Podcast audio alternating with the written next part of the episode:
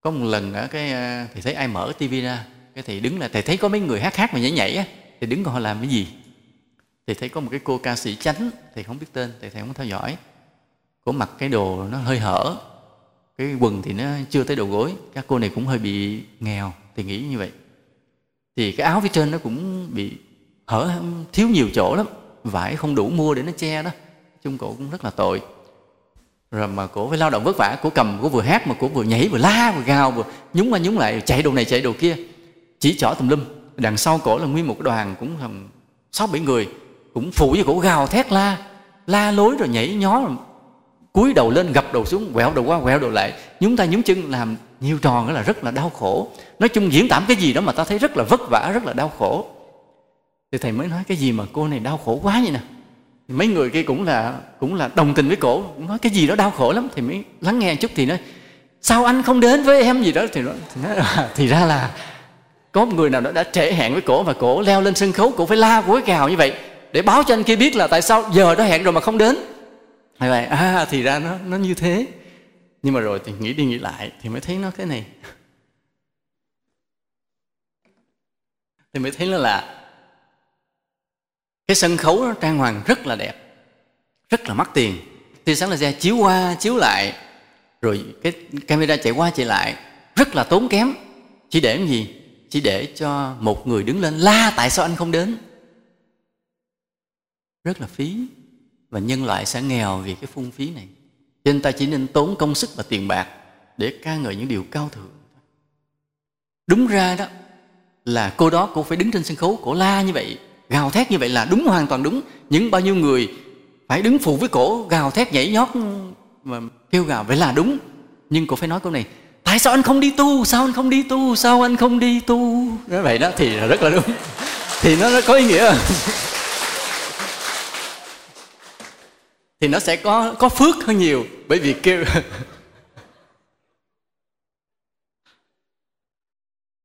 như vậy á, thì cái công sức mà người ta bỏ ra để dàn dựng cái sân khấu á, nó mới đem lại lợi ích đem lại cái phước cho mọi người cho nhân loại. Chứ còn ta tốn rất nhiều mà để nói lên một đề tài rất là tào lao thì nó rất là, là phí phạm.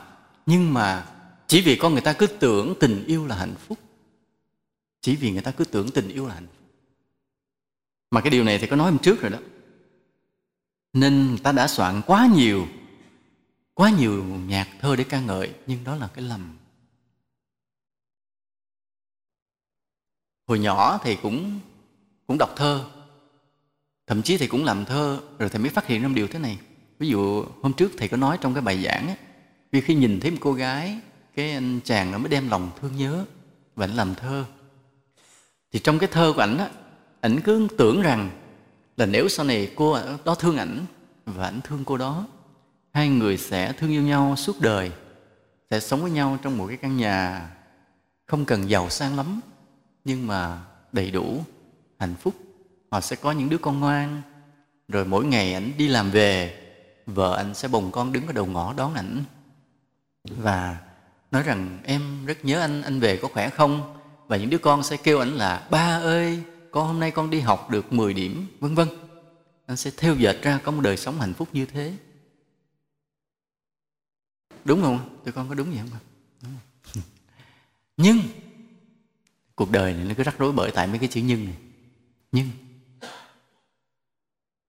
nhưng sự thật nó ngược lại. Và chính vì người ta tưởng tình yêu là hạnh phúc nên người ta đã dồn công sức quá nhiều. Và cái tưởng tình yêu hạnh phúc nó làm cảm giác lừa gạt ta cho lừa tới cả người, người tu nếu người đó không biết tu. Lừa cả tới người tu chỉ khi nào người tu học được kinh phật chiêm nghiệm sâu xa trong cuộc sống, lắng nghe cái cuộc sống thực tế và có tu thiền sâu xa thì họ mới phát hiện ra cái cảm giác không phải vậy. Cảm giác mà khi ta thấy một con người, một cái người con gái đáng yêu, dễ thương, đi ngang qua một cái với mái tóc dài ống ả, thì ta mới không bị lừa bởi một cái viễn ảnh hạnh phúc. Mà phải biết rằng đằng sau là bẫy, là gai nhọn, là sự thù hằn, là sự chửi rủa, là sự ghen tuông, là sự hung dữ, là cái bướng bỉnh, là lừa dối đủ thứ chuyện phía sau chứ không phải như ta nhìn bước đầu một cái cô con gái mà đẹp đẽ, dễ mến. Nên cả một hệ thống trí tuệ cả một hệ thống triết lý thì ta mới nhìn thấy được. Mà cái người mà không có cái nhìn sâu xa không thấy, bây giờ phật có nói nó là một ghẻ là gai nhọn, là đống rác, cái nặng thóng thấm thóng thấm nên chúng ta phải chiêm nghiệm rất là sâu, phải ngồi thiền rất kỹ, phải lắng nghe nhiều người, ta mới thấy được cái điều đó, không phải dễ. Ừ. Nên là khi mà cái cái tình yêu thương đó nó xuất hiện thì ta lập tức trở thành người ích kỷ. Đó là nguyên tắc của tâm lý. Hệ yêu thương thì có ích kỷ, mà ích kỷ thì đưa tới tới ác độc. Rồi ta lo toan, rồi ta tạo nghiệp, và ta xa rời lý tưởng giác ngộ giải thoát. Đó là nguyên hệ quả. Hệ quả nó trùng trùng điệp điệp nó kéo tới luôn như vậy. Ừ. rồi khi ta yêu ai thì người đó làm sao? Người đó ỷ lại, tự kiêu, ngang bướng, đòi hỏi, bản ngã lớn lên rồi phản kháng gây gỗ xung đột. Đó là hệ quả. Hôm trước thầy đã phân tích. Hôm nay thầy nói lại một chút. Khi ta thương thì chính ta trở thành người ích kỷ. Ta phải vất vả lo toan đôi khi ta ác độc và ta tạo nghiệp. Còn cái người mà được ta thương á, thì người đó sẽ ý lại sẽ kiêu ngạo sẽ bản ngã lên rồi đòi hỏi nhõng nhẽo rồi phản kháng gây gỗ xung đột thậm chí đánh ta luôn. Như vậy. Nên để chấm dứt cái xung đột này thì thế nào? Hoặc là ly dị, hoặc là chịu đựng cho qua một đời. Chỉ khi nào có những cặp vợ chồng nào mà cùng có phật pháp, có đạo đức, thì đời sống ít rắc rối hơn. Mà thường phía sau tình yêu thương thường là thù hận. Nhớ như vậy. Nó là định luật bảo toàn của tình cảm. Trong vũ trụ này có những cái bảo toàn. Thì bảo toàn về vật chất. Vật chất không bao giờ biến mất, nó mất chỗ này, nó hiện chỗ kia. Năng lượng không bao giờ biến mất mất chỗ này nó hiện chỗ kia. Thiện ác không bao giờ biến mất mất chỗ này nó hiện chỗ kia. Sự hy sinh không bao giờ biến mất mất chỗ này nhưng được bù đắp chỗ kia. Thì tình cảm cũng vậy. Để yêu thương nhiều thì sẽ có một cái nào đó thù hận bù lại. Không bao giờ biến mất. Để cộng lại hai cái bằng zero. Nên phía sau tình yêu thương thường là thù hận là vậy. Chỉ có những bậc thánh tâm hồn trống không thì lúc đó nó thành cái tình thương yêu, gọi là ta gọi là từ bi, không có ích kỷ. Vậy thôi. Ví dụ, khi ta nhìn một người khác phái, ta cảm thấy mến thích, thì ta biết ngay rằng là ta bị bị có một chút ái nhiễm. Mà cứ nhiều lần ái nhiễm như vậy, nó chất đầy tâm ta, thì sẽ có chuyện. Nên do đó, mỗi ngày ta phải biết lễ phật, phát nguyện nhờ lễ phật phát nguyện hàng ngày mà ta có trí tuệ, ta nhìn thấy cái bản chất của cái ái luyến, cái ái dục. Ta nhìn thấy được bản chất của ái luyến, ái dục, tức là cái trí tuệ đã xuất hiện, là ta biết phía sau của tình thương yêu đó là cái gì. Nhớ như vậy. Cái nhìn thấy cái phía sau đó gọi là trí tuệ, cũng giống như cái thân đẹp đẽ như thế này.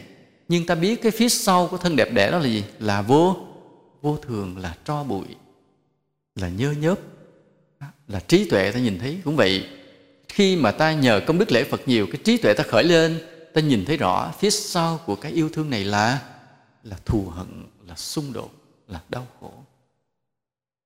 Mà nhìn thấy được cái đó mới gọi là trí tuệ. Còn chưa nhìn thấy được cái đó thì vẫn chưa phải là trí tuệ. Cứ tưởng yêu thương là hạnh phúc. Nên khi nào ta nhìn thấy tình yêu thương, ta nhìn thấy một con người đáng yêu và ta nghĩ rằng có hạnh phúc với người đó, ta biết rằng ta chưa có trí tuệ. Còn khi nào ta nhìn thấy một con người đáng yêu, mà ta biết rằng phía sau tình yêu thương đó là khổ đau, là thù hận, thì ta bắt đầu có trí tuệ. Nói câu này có bi quan quá không? Không bi quan, đó là sự thật. Đó là sự thật. Những điều mà thầy nói ở đây đó, nếu mà nói rộng rãi ra bên ngoài, sẽ có nhiều người phản kháng khó chịu. Nên vì vậy, cái bài học hôm nay thầy chỉ nói cho những người quyết tu mà thôi những người không quyết tu nghe bài này sẽ rất khó chịu. Nên những người ngồi đây mà thầy đã dặn là, hôm nay thầy mời lên đây nghe cái bài này, nhưng mà lựa dùm thầy những người quyết chí tu hành. Vì nói những điều quá thẳng và quá ngược đời. Thấy một tình yêu thương, mình thấy như là niềm tin là hạnh phúc. Vậy mà buộc ta phải nhìn thấy đây là khổ đau, là thù hận, thì rất là ngược đời, sẽ gây sốc, gây khó chịu có một lần cái thầy đi à, phát quà từ thiện. Cái thầy thấy có một cái ông nông dân, ông cởi trần và ông mặc cái quần đùi, ông đi ngang qua chiếc xe. Mà đặc biệt cái quần đùi của ông là ông hở rúng. Hở rúng, hở hở, cực kỳ hở. Thầy nói vậy thôi, thầy không thể nói rõ nữa. Thì đi qua thì nhìn ổng từ đầu tới chân. Râu ria, lông lá xồm xoàm, quần hở nguyên cái bụng bụng mà bụng hở thiệt bự, thiệt nhiều rồi chứ không phải hở. Hở mà mình cảm thấy rất là nguy hiểm á. Chỉ cần có gì chút xíu nữa thì không biết chuyện gì xảy ra hở quá đi rồi đoàn xe đi qua. Rồi đi về. Lúc mà thầy mới hỏi một cái người, một người đệ tử của thầy, thì nói bây giờ thầy hỏi thật chuyện này chút xíu. Là khi mà người nữ nhìn thấy thân hình người nam hở hang như vậy, có bị động tâm hay không? Thì người nói dạ không đó thầy. Người nữ nhìn người nam hở hang không bị động tâm. Chứ thầy nói cái, ngược lại, người nam mà nhìn người nữ hở hang là bị động tâm. Đúng không ạ? à? Không mà thầy hỏi lại nè. Hôm đó là thầy chỉ hỏi một người là khi mà người nữ mà nhìn một người nam hở hang là có bị động bị động tâm. Không phải không? Đúng không? Đúng chính xác đúng rồi. Đây là đúng. Mình nghĩ trả lời đúng. Đó là lý do mà ta thấy người nam họ họ ở trần được người nữ không được ở trần. Khi người nam mà nhìn thấy người nữ hở hang á, thì người nam bị động tâm. Đúng không à? Cái này là sự thật thôi. Hôm nay chúng ta bài học bài này ta phải mổ xẻ thẳng thôi. Như vậy nên đây là hai cái trái ngược nhau của tạo hóa, nó không bình đẳng. Tức là thân hình người nam không phải là một thân hình gợi dục đối với người nữ lắm. Trừ trường hợp là người nữ đó quá dâm đảng, hoặc là trừ trường hợp gì gì gì đó, thì ta không biết. Nhưng mà còn bình thường, đối với người nam thì bất cứ một người nữ nào hở hang cũng là một sự gợi dục hết. Bất cứ. Đó, tại sao như vậy?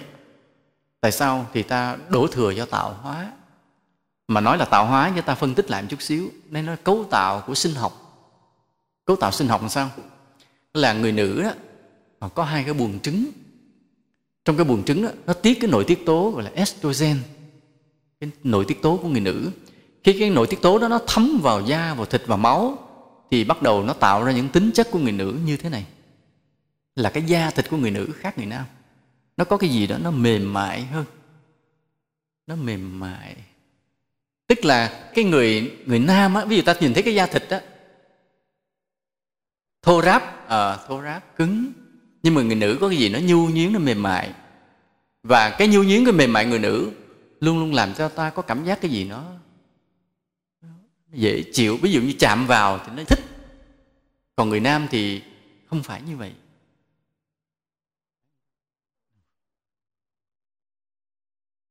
Cho nên là thân hình người nữ đó tạo thành những cái đường cong mà người ta là ba vòng á cái tiêu chuẩn cái, cái thẩm mỹ bao nhiêu nhà điêu khắc là cứ tạo cái người nữ khỏa thân, hoặc là người ta chụp ảnh khỏa thân, hoặc là người ta vẽ hình khỏa thân. Rồi những cuộc thi mà người mẫu ăn mặc hở hang là đều khai thác tối đa cái thân hình của người nữ mà người ta gọi là đẹp. Người ta gọi là đẹp. Là nói là thân hình người nữ là thân hình của người phái đẹp, những đường cong tuyệt mỹ gì gì đó. Mà vì sao nó là đẹp? Tại sao một cái ta gọi là đẹp? Để định nghĩa lại chút xíu. Cái ta gọi là đẹp bởi vì cái đó ta thích. Cũng giống như cái món ăn đó, tại sao người này cho ngon, người kia không cho ngon? Cái người nào thích thì cho món ăn đó là ngon. Thì cũng vậy, khi ta nhìn thấy một người nữ ta cho thân hình đó là đẹp bởi vì ta thích. Vì thích chứ không phải chưa chắc đó là đẹp. Cho nên ông Schopenhauer, triết gia Schopenhauer, câu này rất là kỳ lạ. Triết gia người Đức Schopenhauer ông này ông mới định nghĩa ngược lại. Ông nói rằng người ta đã lầm khi cho rằng người nữ là phái đẹp. Ông nói có cái gì đẹp nơi cái thân hình của một con người mà mông to, vai thì nhỏ, chân thì ngắn, có cái gì đẹp? Có mình ông nói ngược lại hết toàn bộ nhân loại. 6 tỷ người có mình ông này ông nói ngược lại. Ông nói có cái gì đẹp mấy cái con người đó? Dầm kỹ coi.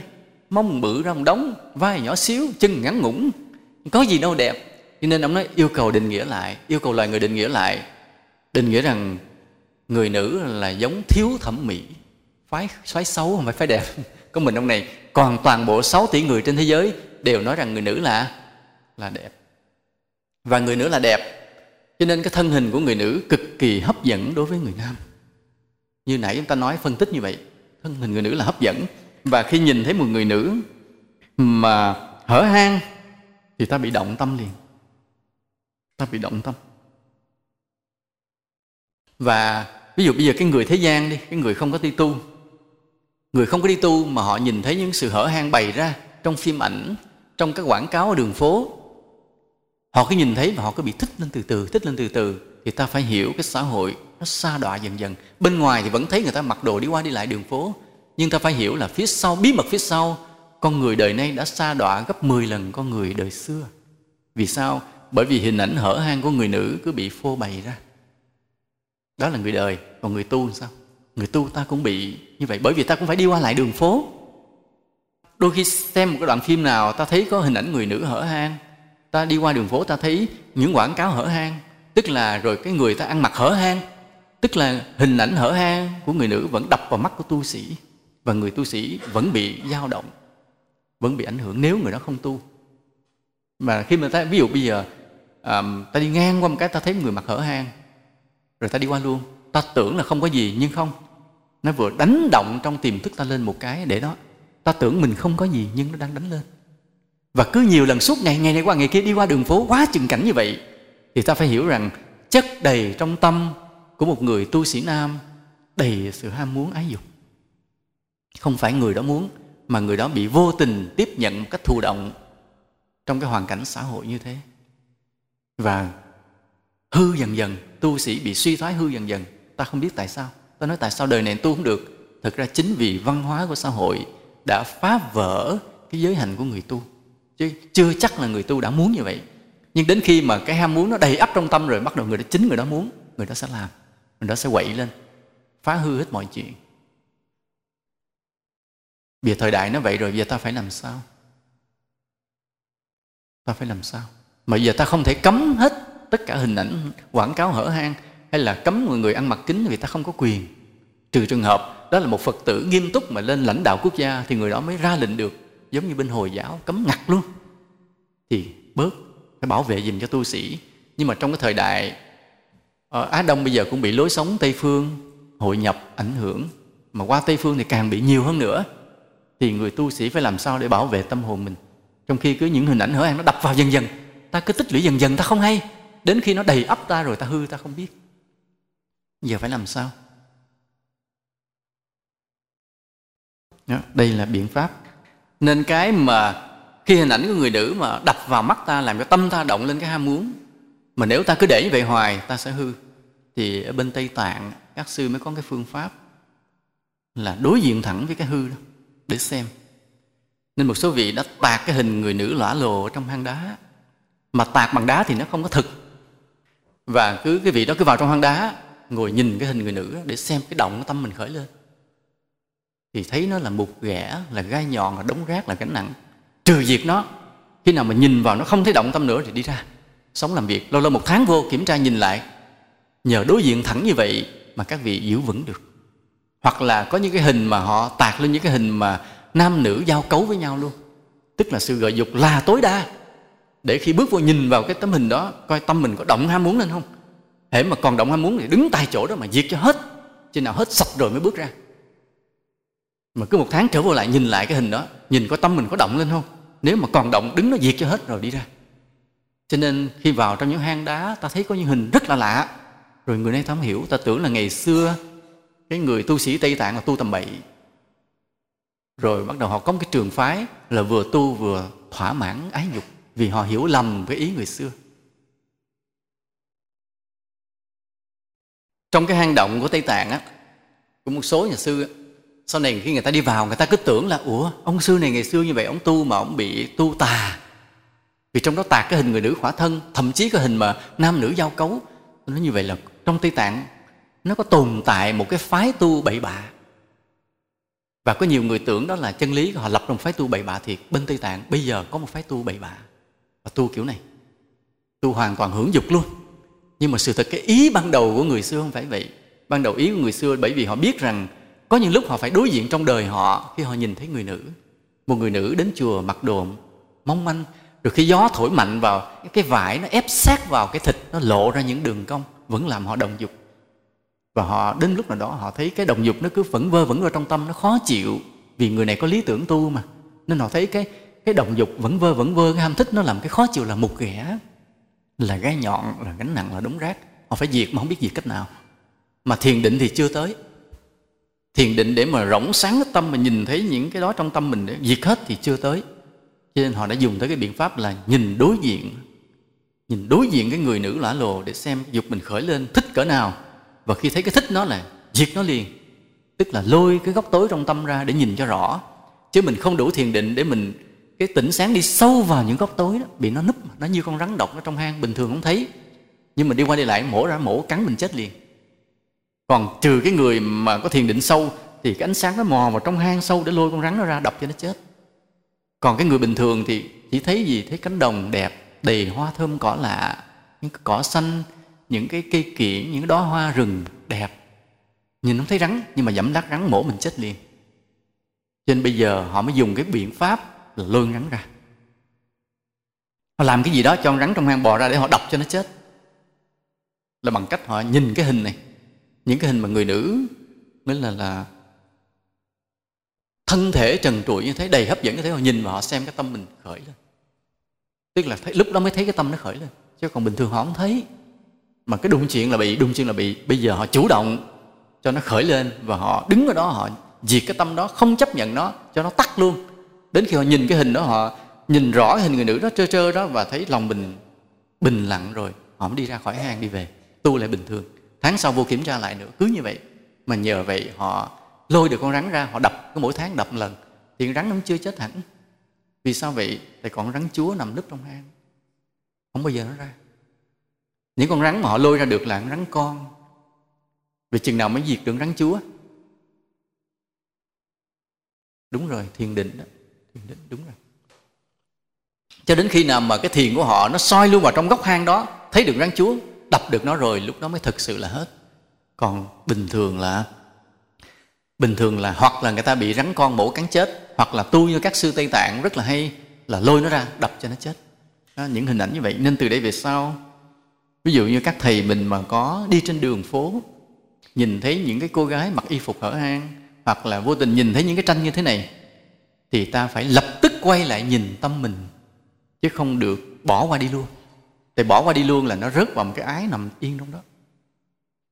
Mỗi khi nhìn thấy như vậy là nhìn thẳng trong tâm mình, cái thích nó đang khởi lên và diệt cái thích nó liền.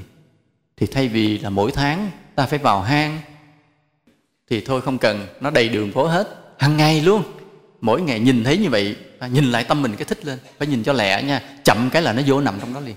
Chậm một cái là cái thích nó nó rớt vào đó nằm nó nó chồng thêm một lớp nữa. Còn đây ta thật nhanh. Vừa thấy nó là ta lập tức nhìn lại tâm mình, coi cái thích nó khởi lên, rồi diệt liền. Làm được không ạ? Mấy người vỗ tay nó phải ráng mà làm nha. Nên bây giờ những cái cơ hội mà làm cho người tu bị động tâm, nó đầy nó đầy hơn so với những ngày xưa cho nên đây là cái thử thách rất là lớn. Mà nếu người tu ta không có quyết tâm, thì ta sẽ bị đánh vỡ lần lần. Mà ta không biết. Cho đến ngày nào mà đạo phật không còn nguyên vẹn nữa, chỉ vì cái tiếp xúc vô tình bởi cái hoàn cảnh xã hội như vậy, thì thật là đáng tiếc. Do đó, trong cái hoàn cảnh ngày nay mà những cái cám dỗ nó văng đầy như thế, thì buộc người tu mình phải có cái biện pháp mạnh mẽ hơn như cái quyết tâm lớn lao hơn. Chứ nếu mà chúng ta cứ chủ quan bình thường thì đến lúc nào đó đạo phật bị mai một mà ta không biết nữa. Vì do cái đời sống xã hội như thế đến lúc là cái sự cố gắng của người tu phải nhiều hơn rất là nhiều. Nếu ta muốn là đạo phật được tồn tại trên thế gian này cả người xuất gia lẫn người tại gia đều phải có cái trách nhiệm như thế. Thì, um, ví dụ như nhiều thi có một cái vùng nào đó như, như quý thầy tu hành bê bối nhưng mà nếu cái vùng đó quý phật tử tu hành nghiêm túc quá quý phật tử có lý tưởng sống thanh tịnh thì đến lúc ép quý thầy cũng phải phải tu hành đàng hoàng lại. Còn nếu không quý thầy phải bị đào thải. Còn thì như có những trường hợp mà nơi cái vùng của người ta hư hỏng quá nhưng mà có những quý thầy sống thanh tịnh tốt quá cái làm gương thế là cái xã hội tại cái khu vực đó sẽ tốt lên. Cho nên là người đệ tử phật dù là tại gia hay xuất gia thì ta đều cố gắng tu hành thanh tịnh hiểu rõ bản chất ái và dục mà mình phải vượt qua thôi. Thì à, cái điều này là điều tế nhị khó nói. Tế nhị khó nói là chỗ này. Ví dụ như bây giờ nói quý thầy là um, không có được uh, nhiễm ái dục nhưng mà nó riêng quý thầy của cô thì được. Nhưng mà có phật tử cái là giảng sư cũng không dám nói nữa. Tại nếu có cư sĩ thì cư sĩ đâu bị cấm đâu đâu bị cấm ái và dục đâu. Cho nên vì nói nói mạnh cái vấn đề ái dục cái đụng tới phật tử liền phật tử ngượng, thành thử ra cái người giảng sư không dám nói nữa. Mà không dám nói nữa thì không có cái ai nhắc tới nhắc lui nhiều cho quý thầy quý cô điều này. Thành thử rất là thiệt thòi cho người xuất gia. Nên vì vậy, hôm nay mà thầy nói cái bài này vậy là cho quý thầy quý cô mà nói là mời quý phật tử mà chỉ những người nào quyết tâm tu, quyết tâm tu. Để nói nghe không ngượng, tại vì mình cũng cũng hướng về sự tu hành thanh tịnh như thế thì nghe rất là tốt mà bài này nói được rồi thì sau này cái mọi người sẽ có cơ hội để nghe kể cả cư sĩ cũng vậy. Nghĩ là mình đang còn đời sống thế gian thế tục đôi khi còn đời sống vợ chồng. Nhưng mà trong tâm mình đã, đã xác định một cái quyết tâm là đi tìm một đời sống thanh tịnh tu hành luôn. Dù mình còn tại gia cư sĩ vậy vẫn quyết tâm đi tìm cái đời sống thanh tịnh. Tức là góp phần làm cho đạo Phật trường tồn phát triển mạnh lên. Cái công đức này lớn lắm đó. vì sao vậy? Vì những người Phật tử tại gia mà muốn làm Phật sự muốn kêu gọi mọi người cùng tu hành hiểu đạo thì khi mà mình có cái cái đời sống thanh tịnh đó, tự nhiên lời nói của mình thuyết phục dữ lắm. Mình kêu gọi mọi người tu dễ. Còn mình bê bối rồi mình kêu người ta tu theo đạo Phật cao siêu người ta ít có tin. Cho nên là người cư sĩ tại gia cũng vậy. Mà mình cứ cứ từng người mà ráng tu thanh tịnh được đều góp phần làm cho đạo Phật mạnh lên đạo Phật ta, mình không có tiền như là các đạo khác. Mình cũng không có cái tổ chức được như các đạo khác. Mà cái sự phát triển bành trướng của đạo Phật, nó nằm nơi cái đạo lực của từng con người. Thì quý thầy mà quý cô có đạo lực, từng cư sĩ có đạo lực, thì đạo Phật tự nhiên sẽ phát triển mạnh ra tự nhiên ảnh hưởng vào người khác liền. Đó là cái nguyên tắc như vậy. Người ta không có tiền những giống như các đạo đi, họ vừa truyền đạo, vừa cho tiền. Ta không có đủ tiền để xây hết cái cái chùa này, chùa kia, người ta không có đủ tiền để mà phát lương cho cho từng người mà đi truyền đạo, không có. Ta chỉ có tấm lòng. Mà tấm lòng đó chỉ có khi nào ta có lý tưởng rất là lớn và ta có đời sống rất là thanh tịnh, thì tự nhiên ta có cái sức mạnh của đạo lực và ta làm lây truyền cái sức mạnh đó vào trong tâm hồn người khác. Cho nên từng người ráng tu hành thanh tịnh là ta góp phần vào sự phát triển của đạo phật thường thường người ta thấy là ái và dục nó có khuynh hướng nó chiếm ưu thế trong đời sống chiếm ưu thế trong đời sống con người. Cứ quanh đi quẩn lại là người ta lại nói về tình yêu quanh đi quẩn lại lại nói về những vấn đề ái dục. Ta thấy sách báo hay là vân vân hệ cứ xoay quanh xoay quanh vấn đề ái dục. Rồi, vì sao vậy? Bởi vì thường thường con người ai cũng ước mơ cái hạnh phúc. Mà trong cái hạnh phúc của thế gian đó thì ái và dục là lại làm cái hạnh phúc lớn. Ta nghĩ như vậy. Có người ta xem tình yêu đôi lứa là hạnh phúc, ta xem đời sống vợ chồng là hạnh phúc. Tất cả mọi người đều nghĩ như vậy hết. Chỉ trừ những người mà ở trong đó rồi bị u đầu sức tráng, bị những xung đột khác nảy lửa rồi bắt đầu mới thấy sợ. Là coi để đánh đổi được cái gọi là có một người yêu thương, để đánh đổi được cái có đời sống tình dục, thì người ta phải đánh đổi được bao nhiêu là mồ hôi nước mắt lúc đó mới thấy nó sợ. Sợ thì sợ, nhưng mà cái bản năng tự nhiên trong lòng con người vẫn muốn đi tìm cái tình yêu đôi lứa, vẫn muốn đi thỏa mãn cái khát khao, cái dâm dục. Luôn luôn cứ như vậy. Và con người ta bị ràng buộc mà không thoát ra khỏi. Vô đó thì khổ, mà không vô đó thì hmm, cũng khổ. Nên có những cái người mà do không có một lý tưởng tu hành không có một cái tâm hướng thượng. Rồi cứ xem cái tình dục như là một cái trò giải trí ưa thích thư giãn vậy rồi cứ bị nghiện nghiện tình dục y như là nghiện ma túy. Có những người bị nghiện tình dục như là nghiện ma túy và họ lao vào tình dục bất kể nhân phẩm sức khỏe tiền bạc vân vân. Thì nhớ này, thì nhớ ờ, cứ ờ, tỷ trong hồi thầy còn nhỏ lúc mà thầy còn nhỏ cái thầy cũng hay đi sinh hoạt thanh niên văn nghệ rồi thanh niên lúc mà thầy phụ trách thanh niên di đồng rồi cũng tham gia cái sinh hoạt văn nghệ thanh niên. Tuổi thì còn nhỏ chứ không có lớn thì gặp mấy anh lớn cũng trong cái sinh hoạt đó. Thì bên ngoài đó thì cái sinh hoạt rồi đoàn thể rồi bình thường vui ạ nhưng mà khi mà gặp riêng với ảnh đó, thì mấy ông biến thành con quỷ liền. Lộ nguyên hình là con quỷ. Là sao? Thế là tay nào của anh chơi trác tán cực kỳ luôn. Thì cứ tưởng là một người nhưng mà tới chừng mà mò hỏi ra ông nào cũng như ông ấy đều là những cái tay sành sỏi ăn chơi dụ dỗ con gái có những đời sống tình dục bí mật phức tạp mà rất là trụy lạc. Lúc đó thầy ngạc nhiên lắm nha. Bị, bị, bị từ đó là thầy đã mơ hồ cái đi tìm những sách về về về tu tập để đọc. Rồi ở trong à, trong rẫy trong nương như vậy cứ hay cứ mày mò mày mò tìm cách tu tập. Rồi cái tham gia sinh hoạt đoàn thể như vậy là bởi vì cái cái phong trào của địa phương như thế thì mình cũng cụ thôi. Nhưng mà khi tiếp xúc là thầy mới thấy có một cái thế giới ngầm. Cái thế giới ngầm đó nó nó không phải là cái xã hội đen như vậy thời đó không có xã hội đen. Cái thế giới ngầm đó là nó gồm những người thanh niên mà đủ mánh khóe, dụ dỗ phụ nữ con gái, lao vào các trò chơi tình dục. Rồi có những cái người mà thầy thấy rất là đạo mạo, rất là đạo mạo khi mà nói chuyện về mọi cái xã hội triết học, đạo học rồi rất là đàng hoàng nhưng mà nếu mà khai thác đụng tới khi mà có riêng khai thác mà đụng tới khía cạnh tình dục tình yêu là bắt đầu mấy ông lộ nguyên hình là một con quỷ luôn. Lúc thầy ngạc nhiên lắm. Thì nói tại sao mà cái cái vấn đề tình dục này nó như một như một bóng ma? Bóng ma ngấm ngầm ở phía sau nó khống chế chi phối con người rất là nhiều. Chứ không phải như cái bề mặt mình nhìn.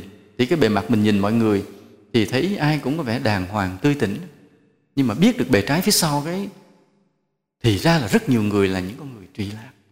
Mà, mà, mà khủng khiếp lắm nên con người ta đã xem cái đó như là một cái giải trí, như cái um, cái trò chơi, như là cái thú vui. Và họ chìm trong đó với đủ thứ mánh khóe, thủ đoạn hết. Và không ít những con người đó cũng bước vào thế giới thầy tu. Trong một lúc nào đó họ bước vào thế giới thầy tu và họ cũng truyền bá rất nhiều được cũng có những thầy tu cũng sành sỏi vô cùng trong một mảng nào đó chứ không phải là không. Vì cái bản chất con người là ái và dục chi phối rất là nặng. Và người ta cứ xem ái dục là thú vui trò chơi là hạnh phúc. Thật là, là đáng lo. Còn có những cái người mà mà mà xem đó là nói tình dục có những người xem cái ái luyến cái cặp bồ là niềm vui. Xem cái ái luyến cặp bồ là niềm vui. Thì cứ cứ thích tán tỉnh hết người này tán tỉnh tới người kia mà xem đó là thành tích của mình. Cứ có nhiều bồ là xem đó là điều hãnh diện. Nên xem cái cái tình yêu nam nữ như là một trò chơi. Có một lần có một cái anh phật tử hồi đó thì thầy cũng um, cũng, cũng mới thọ tỳ kheo nên thầy cũng chưa có phật tử gì hết trơn. Thì thầy quen anh phật tử đó anh cũng um, cũng quy y quy y cùng với với một bổn sư với thầy. Mà có cái lạ là anh rất là mến đạo mến chùa. Khi mến đạo mến chùa mà thân rồi anh kể ra thì mới vậy anh cũng nằm trong cái thế giới đó. Trước đây cũng là nằm trong cái thế giới ăn chơi bồ bịch yêu đương tùm lum. Mà anh nói cái nhóm bạn ảnh đều như vậy tức là một người phải có 10 cô bồ. Mà mỗi lần đi chơi nó hôm nay đi chơi với cô bồ thứ sáu là mỗi ông chở một cái cô bồ thứ sáu đi. Hôm nay đi chơi với cô bồ thứ tám dắt cô bồ thứ tám đi và xem đó là niềm tự hào là thành tích. Là đối với họ không có cái tình yêu đúng nghĩa đầy trách nhiệm mà chỉ là cái, cái trò giải trí. Trò giải trí rất là rẻ tiền. Còn những cô gái kia thì không biết như thế nào. Có cái người bồ như vậy thì không biết là biết hay không biết hay là thuộc loại như thế nào, không hiểu. Nhưng mà rồi cái thời gian gần đây thời gian gần đây cái, tự nhiên cái cái cái cái mà đáng lẽ là chỉ có người con trai đó, bây giờ nó cũng lây vào cái giới người nữ. Những cái lớp trẻ, con gái lớn lớn mới nhóm nhóm lên chút xíu, bắt đầu cũng trở lại lao một cái cơn lốc là yêu đương bồ bịch dễ dãi như thế. Nó tràn trong xã hội, nó tràn trong xã hội. Chỉ có một một số nào đó chỉ như cái người nữ đi tu rồi, họ trong cái môi trường tu hành thì tạm an ổn. Còn cái thế giới bên ngoài cái nhạc là văn thơ rồi luật pháp thì bắt đầu dễ dãi buông lỏng là từ từ. Cái phong hóa xã hội cái truyền thống ngày xưa không còn được xem là trọng nữa thì người ta cứ xem ái dục là là quan trọng xem nó là trò vui là hạnh phúc. Đâu có ngờ rằng đâu có ngờ rằng đó là là, là bẫy hầm là hố thẳm là trong gai là một ghẻ là gánh nặng là đống rác. Không thấy điều đó nên cái mà người ta cho là hạnh phúc là niềm vui, mà bây giờ mình đứng trên quan điểm tu hành giải thoát đạo Phật, mình lật ngược lại, mình cho là đống rác, là một ghẻ nên nó ngược đời, nói cái nó đụng chạm vào. Đây là điều cực kỳ khó nói. Chỉ có thầy là thầy bảo nhất là thầy hay nói, chứ hầu hết là các giảng sư không ai dám nói. Mà khi thầy nói như vậy, nhiều người cũng bực mình thầy lắm. Hay có thỉnh thoảng người ta phê bình thầy hoài. Phê bình thầy kể cả các thầy tu cũng phê bình thầy. Nói tự nhiên sao nói làm chi trắng trợn mà không nói thì lại không có cơ hội cho người khác được nghe. Như hôm nay nói cái bài này là thầy nói rất trắng trợn không biết có trắng trợn không ta? Có không ta? Nên giữa cái này chúng ta thấy, giữa cái một bên là người ta theo cái bản năng của cơ thể con người, những cái hoạt động của hệ thần kinh, cảm giác như thế, và người ta cho ái dục là niềm vui, là hạnh phúc. Một bên đạo phật là có nói đến cái hạnh phúc an lạc của thiền định hai cái này nó ngược nhau. Nên chỉ có những cái người nào mà có thiện căn tu hành thật là lớn đời xưa có cái công đức gì rất là lạ lùng đối với chư Phật. Tức là trong kiếp nào mình đã từng gặp một vị thánh đắc đạo mà mình kính lễ hoặc khi mình đã gặp một vị Phật nào mình đã kính lễ thì bây nhờ cái công đức đó, nó tìm tàng tìm tàng trong tim mình một cái khát khao giải thoát mà bây giờ mình chưa hề chứng đạo chưa hề đạt được thiền định an lạc mà mình có cái niềm tin. Niềm tin là thật sự có một cái hạnh phúc của thiền định thật sự có một cái hạnh phúc vô biên của, của đạo lý của niết bàn. Còn nếu mà trước đây mình chưa có công đức đó nên là những kiếp xưa xưa mình chưa bao giờ gặp được một vị thánh cao cả để mình kính lễ.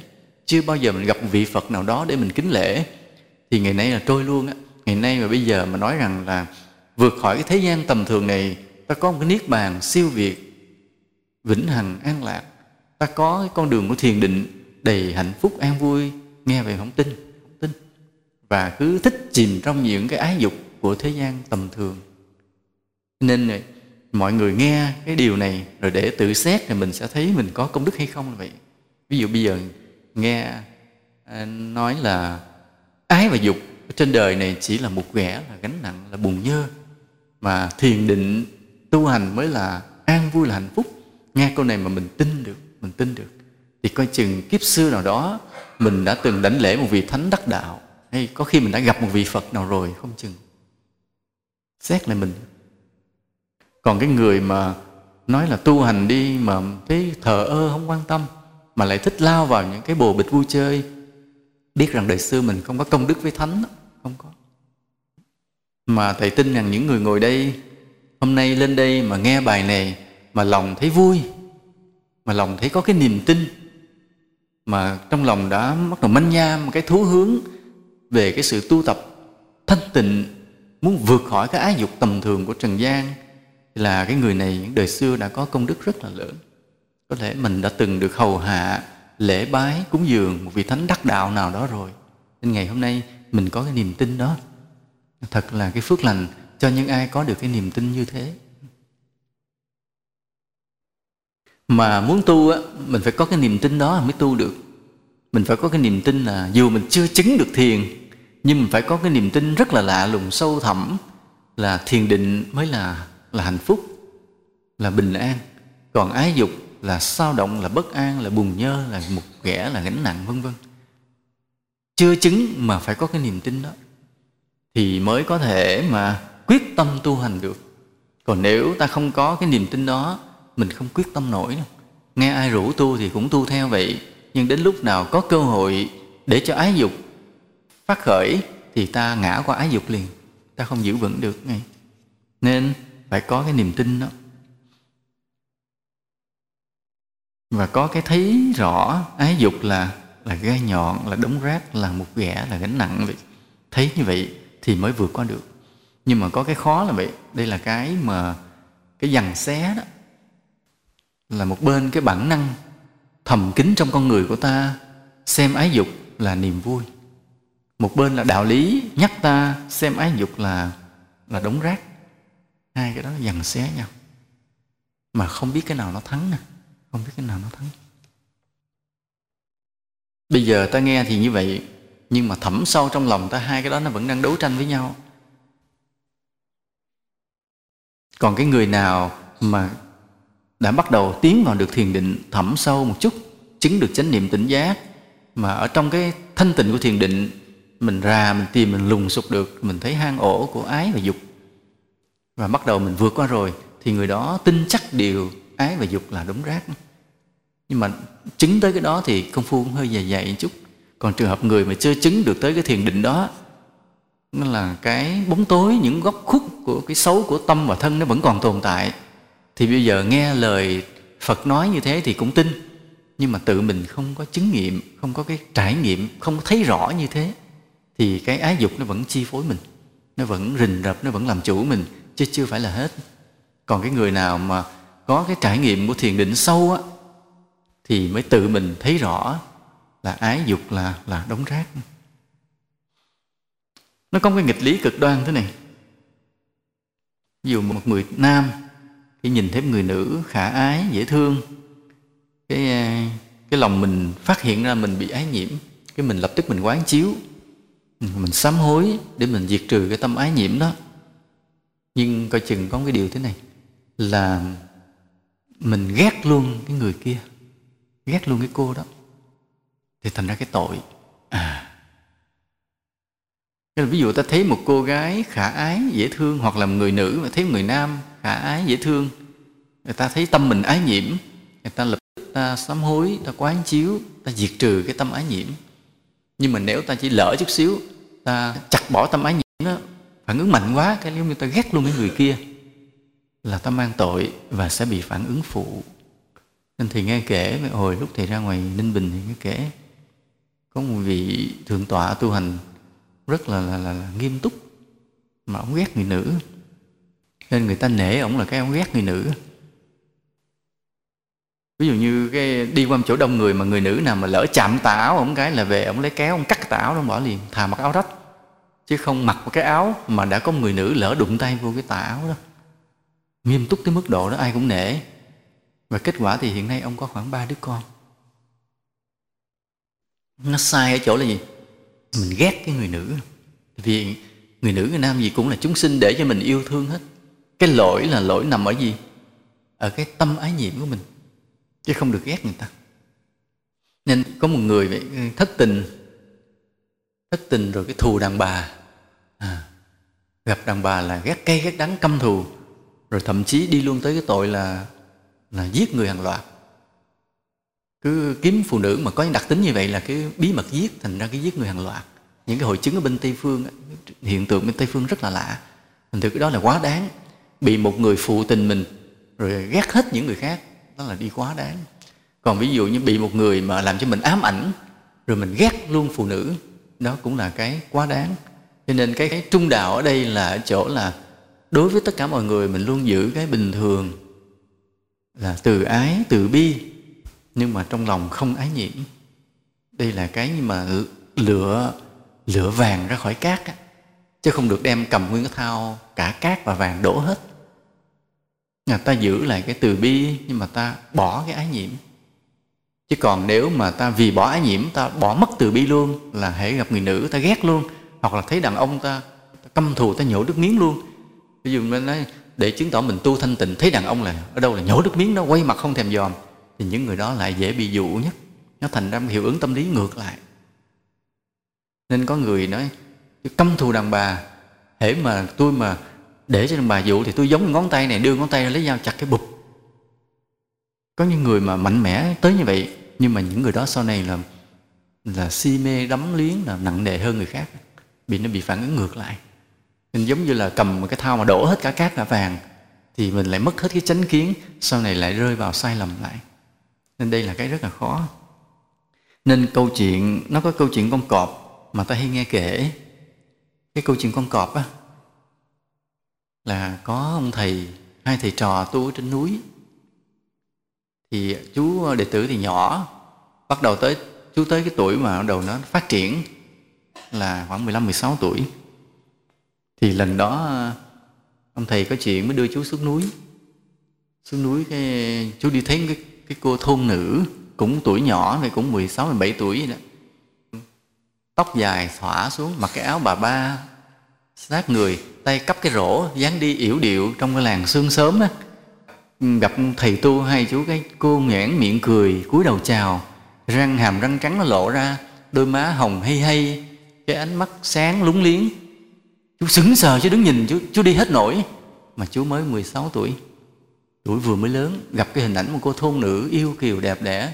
Chú đứng sững người liền. Ông thầy sau khi mô phật đáp lễ cô gái thì ông thầy đi đi quay, không thấy không thấy đệ tử mình. Thấy cái chú còn đứng lại kia, chú nhìn sững sờ. Ông quay lại. Con cọp đó dòm cái gì? Nắm tay kéo chú đi. Chú, ông thầy tay mà mắt chú cứ dòm lại con cọp. Rồi ờ, cái cô kia thì không biết gì, cái mỉm cười rồi mới đi. Trời, cổ còn mỉm cười một cái nữa, chú còn chết luôn. Thơ thẩn. Thì khi về chùa rồi cái cái ông thầy ông la. Nó là con cọp á nó ăn thịt nó nhai mày không còn miếng nào bây giờ. Cái chú nghe vậy chú hơi sợ sợ. Cái nhưng mà rồi cái chú cứ thẫn thờ nấu cơm thì cơm sống chùm lửa thì lửa tắt. Làm gì không ra cái gì hết. Cái ông thầy ông mới nói lúc này con sao vậy? Nói con nhớ con cọp đó quá. Cái con ta thấy á ta thấy là ví dụ bây giờ ông thầy ông có dùng một cái hình tượng để ông gạt là ai cũng biết là trong rừng có con cọp dữ, nó có thể nó xé xác ăn thịt người. Thì ông mới dùng cái ngôn từ ông gạt, ông gán cái hình ảnh con giả thú, con ác thú đó qua cho cô gái. Nhưng mà có thay đổi được cái bản năng của chú không? Không thay đổi, bởi vì cái bản năng nó vô hình, nó không ngôn ngữ, không có gì lừa gạt được hết. Ờ, một cái hình dáng yêu kiều đẹp đẽ vậy đó. Thì da trắng má đào, tóc dài, như vậy tuổi mà tuổi đang phát dục tuổi trưởng thành dậy thì của cô gái đầy sự hấp dẫn khiêu gợi đối với cái người thanh niên là chú ờ, chú bị cái ngôn ngữ vô hình, cái điện sinh học nó hút một cái, chú mất hồn liền. Mất hồn vì trước đây là cái, ví dụ cái thiện căn chú có thể ít, hoặc là công phu trong lúc chú tu hành nó không dày, chú không hiểu biết nhiều. Thì coi như là chú bị cái ngôn ngữ vô hình của hai cái cơ thể nó hút chú một cái, chú mất điếng hồn không biết gì hết trơn. Rồi bây giờ bây giờ thì ông thầy ông mới ngồi ông phân tích ông phân tích nhưng mà chú mới 16 17 tuổi, chú cũng không đủ trí tuệ để hiểu hết. Đời là đau khổ, yêu đương là ràng buộc, ái dục là một ghẻ là gánh nặng. Chú không hiểu luôn. Nói chú gánh nặng, chú thấy gánh nặng gánh cho cũng được, không sao. Nói một ghẻ mình bó thuốc ít bữa nó hết, không có gì gai nhọn dạ lễ ra. Nghĩa là chú không hình dung nổi cái đau khổ mà trong cái đời sống ái dục mà người ta đã gặp như là trong cuộc sống này. Hoặc là như đối với một người mà tu hành thanh tịnh, kinh nghiệm giờ chú cứ bị cái bản năng của cái tuổi mới lớn nó thu hút. Cho nên bây giờ nói gì nói ông thầy có giảng gì giảng thì chú cũng cũng bị mê mẩn, bị hút hồn. Đây là cái tình trạng có thật, ta phải hiểu. Nên khi mà tí như thầy nuôi một người đệ tử nhỏ tuổi, lớn lên chú đi qua qua lần cái tuổi đó là thầy rầu. Lúc đó đạo lý nó nó vô nghĩa đối với cái người đó. Đạo lý lúc nó vô nghĩa. Giờ có nghe thầy giảng có trăm điều mà thấy cô gái dễ thương là cái đêm ngày nhớ cô đó chứ không nhớ lời thầy dạy nữa nó là cái chuyện rất bình thường nha. Nên vì vậy mà giáo hội quy định là 12 tuổi rồi mới quyết định đi tu hay không là điều rất là chính chắn rất là chính chắn. Chứ còn mà nói cho một chú tu từ nhỏ rồi vượt qua được cái giai đoạn, cái tuổi dậy thì đó để rồi chính chắn tu tiếp nữa, nói chỗ đó rất là hồi hộp, rất là hồi hộp và rất nhiều người rớt ngang giai đoạn đó, kể cả người nữ. Nhiều khi cho cái cô nhỏ bé xíu vô chùa lúc nhỏ rồi đi tu trong chùa riết riết riết lớn lên, nhưng mà vượt qua cái ngưỡng mười mấy mười sáu mười bảy tới khoảng mười tám mười chín hai mươi rồi bay ra liền. Thì ngang cái tuổi đó cái bản năng nó mạnh hơn là cái lời nói đạo lý mạnh hơn rất là nhiều. Như cái trường hợp mà cái chú sa di ta nghe cái chú sa di này ta tưởng là câu chuyện đùa nhưng không nó là một cái gì cực kỳ có thật ở, ở trong đạo ta cực kỳ có thật. Còn cái người chỉ qua học qua lớp 12 tương đối ngoài đời biết rồi là sống trong môi trường đụng chạm nam nữ rồi mà vẫn yêu mến đạo muốn đi vô chùa tu thì tương đối là còn hơi tinh tinh được. Chứ còn tu từ nhỏ đến chùa không biết gì, đi qua cái giai đoạn đó là thường rớt hết rớt hết, rất nhiều người bị chú này như vậy. Bây giờ ta sẽ nói này. Vì ông thầy ông ngồi ông cứ cằn nhằn, ông ngồi ông cứ rầy riết. Ông nói là làm cái bản chất ái luyến là tạm bợ người ta thay đổi như thay áo. Phía sau của cái ái luyến đó là là thù hận, là ghen tuông, là đau khổ. Thôi con đừng có mơ tưởng nó nữa. Nói vậy chứ người nữ nó có cái nhìn có đẹp nhưng mà khi mình về ở với nó ban đêm nó biến thành con cọp. Nó vậy đó. Cái nào bắt đầu nó nửa đêm mình ngủ vậy, cái thấy nó nó lấy vuốt, nó nhai thịt mình cái cổ, răng nanh nó cắn cổ mình cái nọ. Ông thầy ông giảng dữ lắm, ông giảng gì lắm. Nhưng mà nói tu như vậy đó, nếu mà là hạnh phúc, chứ còn mà con ra ngoài đời con lấy vợ thì coi như con mất hết đạo tâm, mất hết từ bi, không còn con đường về giải thoát. Chú có biết đường về giải thoát là gì không? Không nào chỉ biết đường về chùa, về cốc thôi, còn đường về giải thoát không biết. Mà đường về chùa, về cốc thì nó chẳng có gì vui hết. Còn cái con cọp kia coi vậy chứ, không biết sao nó lại làm cho chú cảm giác rộn rã, nhớ thương và thấy như hạnh phúc nằm ở đó. Mặc dù ông thầy ông nói rồi, ông nói ban đêm biến thành cọp nó nhai. Xé mình ra. Có không ta? Ban đêm có ai biến thành cọp không? Nói vậy nhưng mà rồi cái coi như là chú cứ bị ám ảnh bởi cái hình dáng như vậy hình dáng cái nụ cười, cái ánh mắt, cái dáng yêu nó rồi, làm sao? Cuối cùng sao? Cuối cùng câu chuyện gì? Trốn đi. Trốn chùa chứ bỏ đi, để đi tìm cọp. Hết chuyện chưa? Chưa hết chuyện. Vì ví dụ thế này, có tập 2 của câu chuyện đó, là chú con ông sư huynh, là con người tu hành chính chắn, điềm đạm, hiểu được mọi chuyện. Sau khi biết như vậy, là chặn chú ở dưới núi rồi mới phân tích cho chúng nghe tức là cái ngôn ngữ của hai huynh đệ ngang nhau dễ nói chuyện. Giờ hỏi giờ, giờ em đi đâu? Nói em đi tìm con cọp đó.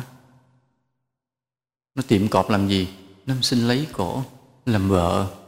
Rồi à, rồi sao nữa? Nó rồi cất mấy nhà tranh sống hạnh phúc đẻ con rồi thương nhau tới già tới chết. Những điều mà nói như vậy hoàn toàn phù hợp với cái tâm trạng của người đang yêu cái người mới lớn lên họ không hình dung hết được cái hôn nhân nó đau khổ cuộc đời nó sóng gió như thế nào. Cứ nghĩ là mẹ thương nhau là sẽ thương nhau tới già tới chết. Rồi cái sống bên nhau là người này nhường người kia người kia lo cho người nọ. Trong cái mái gia đình nó có hai trái tim vàng cực kỳ là là hạnh phúc. À, thôi nghèo một chút cũng được. Từ từ hai bàn tay ta sẽ xây dựng nên tất cả. Nghĩa là nàng sẽ ở nhà nấu cơm mình sẽ ra ngoài đồng mình đi cuốc đất. Rồi khi mình về rồi nàng chờ sẵn một, một cốc nước ấm có cái khăn lau mặt. Cứ nghĩ như vậy. Nhưng đời có phải vậy không? Thì ông sư huynh ông phân tích cho nghe. Ông phân tích cho nghe rồi ông nói thế này. Ví dụ bây giờ, em về em gặp cái cô đó. Rồi à, em nói em thương cổ. Rồi cổ mới đầu cổ cũng có vẻ thương em. Nhưng một lúc tự nhiên có cái người khác tới với cổ. Cái người này giàu hơn em, đẹp trai hơn em, có học hơn em. Nhà gia thế. Còn em là một cô bị quăng vô trong chùa. Đâu có gốc gác gì. Thì giờ cái cô gái đó cổ cô bỏ đi theo cái người kia, em nghĩ sao? Bây giờ em chạy theo em giành lại em giành không lại, mấy cái người giàu không có gia nhân của họ đập em trận chết giờ em sẽ căm thù nói em căm thù gì nữa, em quay về chùa em tu tiếp. Nếu em quay về chùa tu, mấy mốt con cọp khác nó tới làm sao nữa? Rồi đi nữa hả? Thì nói nhiều nói, sư huynh nói tưởng tượng thôi, chứ em đâu nghĩ là đời có ai bội bạc. Có bội bạc không? Tình yêu là vậy không có gì chắc chắn. Như thay áo như ông thầy nói, như thay áo là sự bội bạc là sự bất an. À, thì khi mà ta yêu rồi người ta tưởng tượng và cái tưởng tượng đó lừa gạt người ta. Nhớ như vậy trong cái ái và cái dục nó lừa gạt tâm trí người ta bằng những cái tưởng tượng cho tương lai tươi đẹp. Nhưng mà khi bước vào rồi hoàn toàn trái ngược hết hoàn toàn trái ngược hết. Rất nhiều thầy tu vậy khi mà vướng vào luyến ái và hoàn tục thì đều nghĩ rằng, với những đạo lý mình đã sống, bây giờ mình không tu nữa, thì mình hạ thấp xuống một bậc, mình sống cái người tại gia, thì cũng an ổn, cũng hạnh phúc. Thôi được rồi, tôi thủ phận, mình không có cái duyên để xuất gia. Thôi với những đạo lý từ bi, nhẫn nhục mà phật dạy, thì mình cũng có thể xây dựng được một cái gia đình hạnh phúc nho nhỏ. Rồi thôi làm phật sự hay làm phước gì thôi cũng được. Nghĩ như vậy và bước ra ngoài lập gia đình. Nhưng thực tế có vậy không?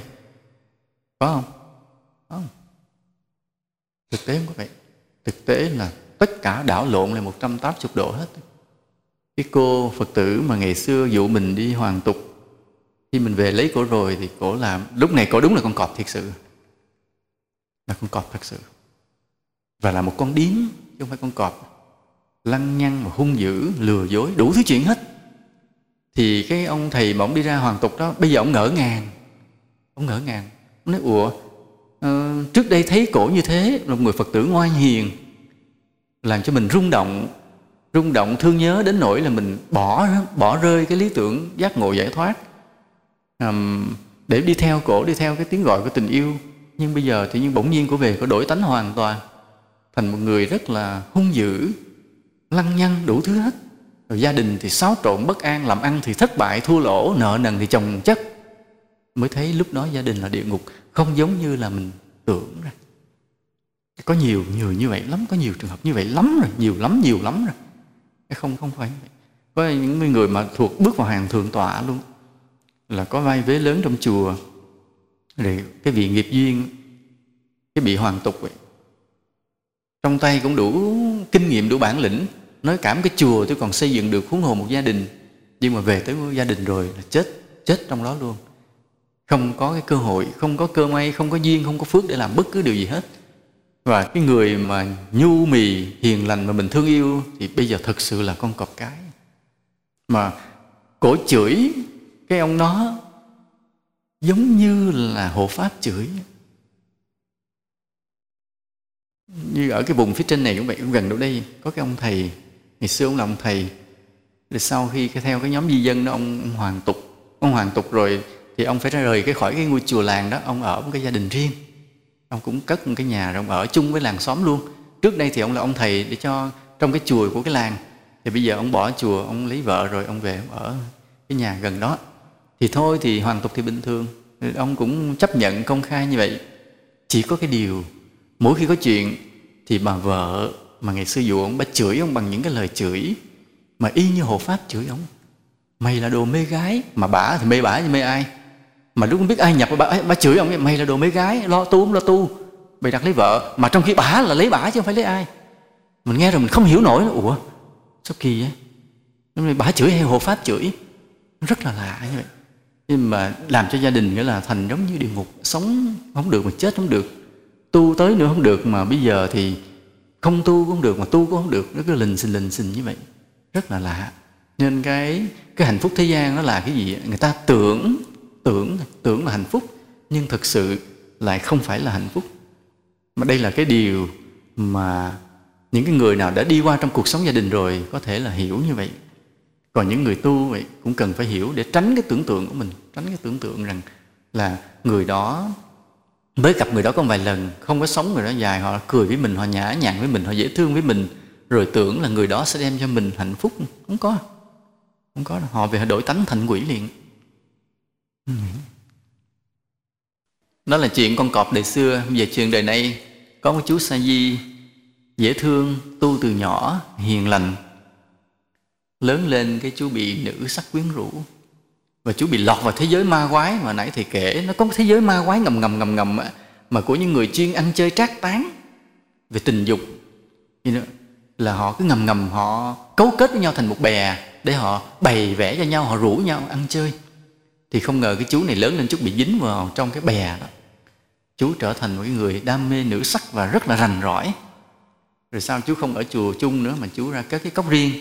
Thì trong cái môi trường đó, chú hư hỏng hoàn toàn. Thích ăn nhậu và dụ dỗ hết người này tới người kia. Sống đời sống hoàn toàn bừa bãi. Mà cái chuyện này không phải một người bị. Tình trạng này hiện nay đang bị rất là nhiều chuyện này bị nhiều lắm đó, trong cái giới thầy tu. Bây giờ đó đố ai mà thuyết phục được người này quay lại mà thoát khỏi ái dục mà giữ gìn được tịnh giới? Khen hay vì nó khi đã vướng vào cái đó rồi tự nhiên người ta như là bị rơi vào cái bẫy mà nhện không còn đủ sức vượt ra nữa không đủ sức vượt ra. Mà tại sao để đến mức độ lúng lầy như vậy? Bởi vì cái tình trạng này tu sĩ không được giám sát bởi ba cái nguồn. Nhưng trước thầy có lần thì nói, ba nguồn ba nguồn gì? Giáo hội, thứ hai là chính quyền, thứ ba phật tử. Giáo hội thì không nói. Quý thầy trên không biết tại sao cũng không có chăm lo quan sát cái vấn đề giới hạnh của người tu sĩ. Im lặng không nói mà hiện nay còn có cái tình trạng là những vị mà giữ chức sắc cao đôi khi cũng cũng bậy bạ như vậy. Bậy bạ như vậy. Nên có một lần có ông thầy ông thầy mà ông ông thuộc lại tu hành đàng hoàng á, cái ông bước vô nhân một cái dịp mà cái hội nghị, hội thảo không biết. Ông bước vào một cái phòng của mấy thầy thì ông thấy đang bày ăn nhậu. Mấy thầy thì uống rượu, uống bia rồi, thịt cá mà tùm lum. Cái ông nhợn ông ông đứng đó rồi ông bước ra ông bước ra ông mới chạy lại, ông mét ông hòa thượng, ông hòa thượng mà lãnh đạo cái đó. Ông nói, ủa, sao mấy con thấy mấy ông thầy trong kia ăn nhậu? Ông hòa thượng nói vậy, ông không quen thôi ông vô mấy đó hành chi, dòm cho khó chịu, đi chỗ khác đi. Tức là ông hòa thượng, ông biết và chấp nhận, ông không la, không rầy gì hết. Thì ta thấy với cái tình trạng mà những người lãnh đạo phía trên cao mà chấp nhận như thế, bỏ mặt như thế, thì ở dưới này người ta tha hồ, buông lung là buông tuồng bừa bãi luôn, hư hết luôn, cái dây chuyện luôn. Nên giáo hội là không có giám sát nhiều khi còn đồng lõa. Rồi chính quyền không giám sát. Chính quyền nói chuyện này chuyện của thầy tu vô nói lơ mớ người ta chửi chết. Mà thậm chí có nhiều cái chùa hoặc là có những cái khu vực mà ban đại diện giáo hội còn mời mấy ông chính quyền về ăn nhậu nữa. Mỗi lần có lễ gì mời chính quyền vô một cái bàn riêng, cái phòng riêng, trong đó là bia, bọt rồi thịt thà rồi tùm lum hết. Thì như vậy thì chính quyền họ mặc nhiên coi như chấp nhận, cũng chẳng ai giám sát. Còn phật tử thì cứ nói thôi, mấy thầy có tội tội với phật chứ không phải tội với mình. Cũng không nói luôn. Nên ba cái nguồn đó đều không có hết. Và ta thấy người tu sĩ không không giữ được giới hạnh. Vì không có ba cái nguồn giám sát như vậy. Cho nên nếu ta phải làm lại, xây dựng lại một cái giáo hội tốt, những người tu tốt, ta phải tạo một sự giám sát mạnh mẽ từ giáo hội, chính quyền và phật tử. Mà muốn cho giáo hội trở thành cái nguồn giám sát mạnh mẽ đối với tăng ni thì những người lãnh đạo giáo hội phải rất là tốt.